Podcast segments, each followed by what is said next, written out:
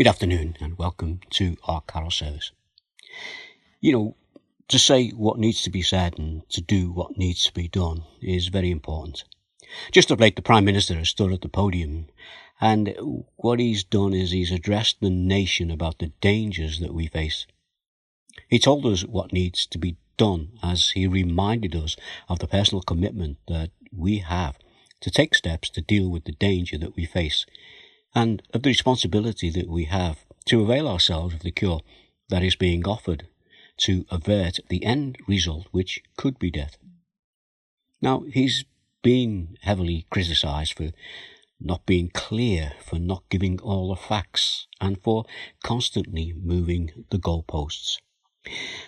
Now, this afternoon, I'm not here to express any political view, but what I am here for is to tell you about Christmas, the truth of Christmas. Why is it important, and why is it so important that we need to hear what needs to be said, and then to do what needs to be done with regards to Christmas? Well, I think you've gathered by now that I don't mean uh, have you put the tree up, or have you bought and wrapped the presents, and done the big shop at the Asda or Home and Bargain. My question is not, have we changed the way we celebrate Christmas? My question is, has the Christmas story changed? A question.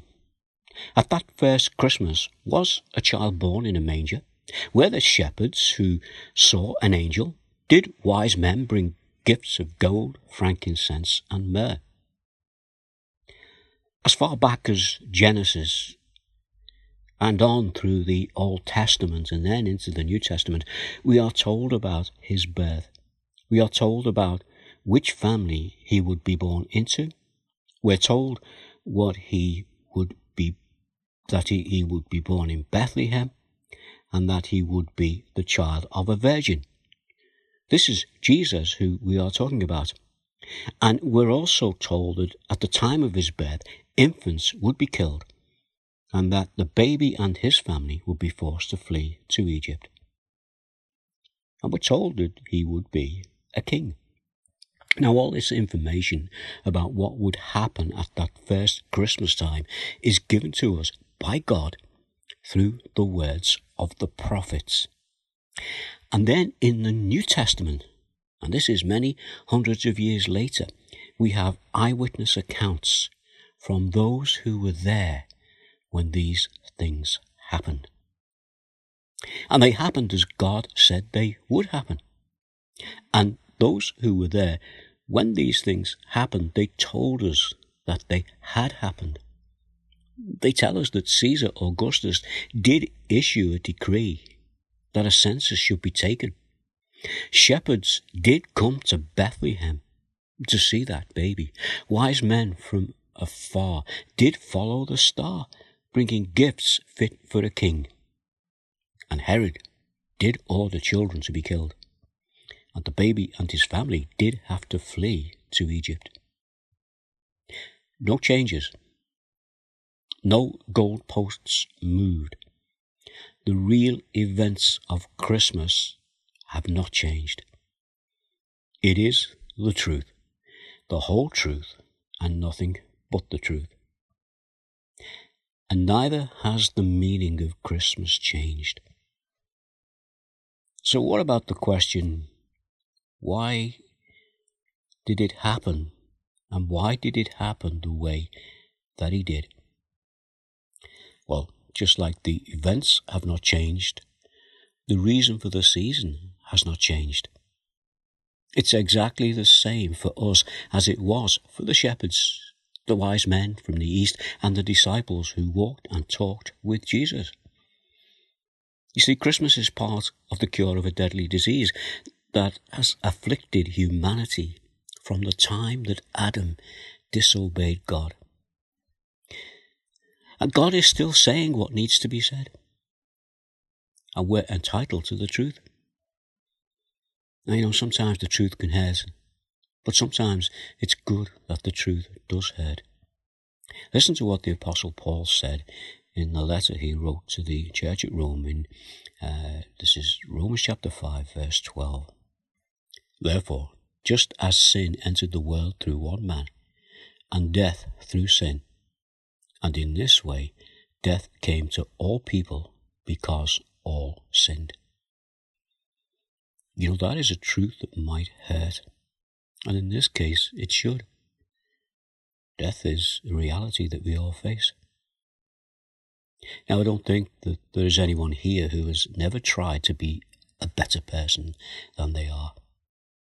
And like all of us, we have all failed many, many times. And here's a thought. If we can't accept ourselves as being good enough for ourselves or good enough for others, how can we expect to be good enough for God? And the truth is that we can't. And this is where the importance of Christmas comes in. You see, we need this baby in the manger, the baby who was born away in a manger with no crib for a bed, as we sing in the carol. And we need a cure, and this is the cure. He is the cure. In the words of the Apostle Paul in Romans six verse twenty-three, for the wages of sin is death. You just mentioned that. But listen to what comes next.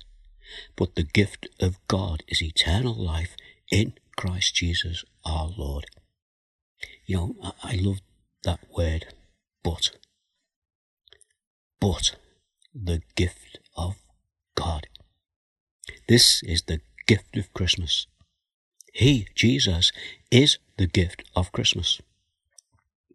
In the words of the prophets before his birth, Isaiah said this, for to us a child is born, to us a son is given, and the government will be on his shoulders, and he will be called Wonderful Counselor, Mighty God, Everlasting Father, Prince of Peace. Now listen to the words of Matthew that he wrote after the birth of Jesus. Matthew chapter one, verse two. She will give birth to a son, and you are to give him the name Jesus, because he will save his people from their sins.